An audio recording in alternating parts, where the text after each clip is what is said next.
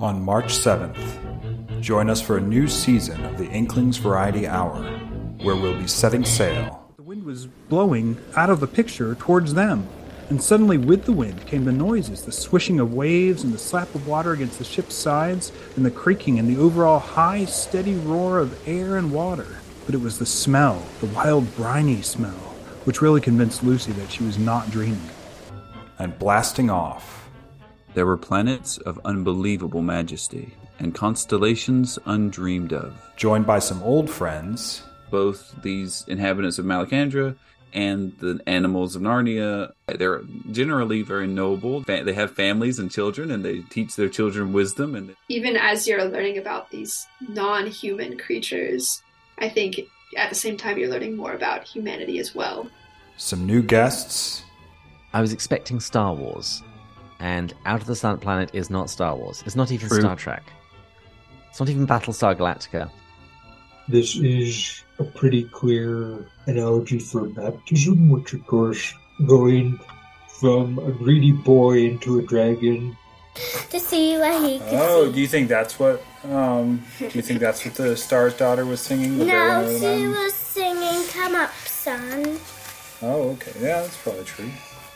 First time novelists like Jonathan Geltner, author of Absolute Music, It's kind of the project behind all my writing the confluence of three things geography, fantasy, and metaphysics, religion, experience of, of another world, divine world in some way.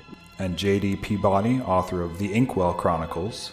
this book really was a labor of love in response to the influence of the Chronicles of Narnia on, on my life.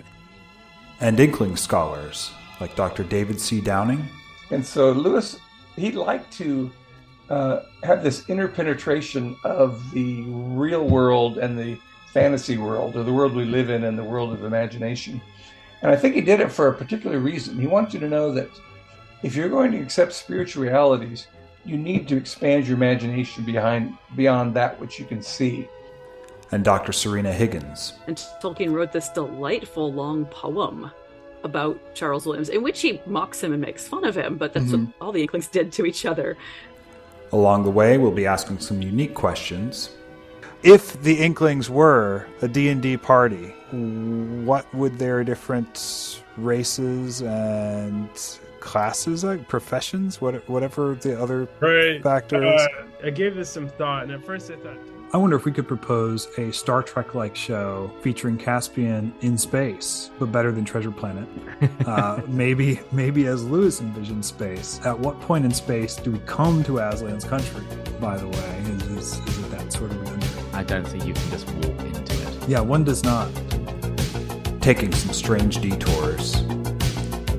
He picked up the book and examined it from all sides. It was bound in copper colored silk that shimmered when he moved it about. Leafing through the pages, he saw the book was printed in two colors. There seemed to be no pictures, but there were large, beautiful capital letters at the beginning of the chapters. Examining the binding more closely, he discovered two snakes on it, one light and one dark. They were biting each other's tail, so forming an oval, and inside the oval, in strangely intricate letters, he saw the title, The Never Ending Story. And doing the sorts of things that only a Variety Hour podcast about the Inklings can do. David Bates here does take David Downing's side in this, uh, and I think. Uh, And I have officially challenged you to a rap battle at some future date. Part one of the new season begins Tuesday, March 7th, as we talk about the voyage of the Dawn Treader. See you then.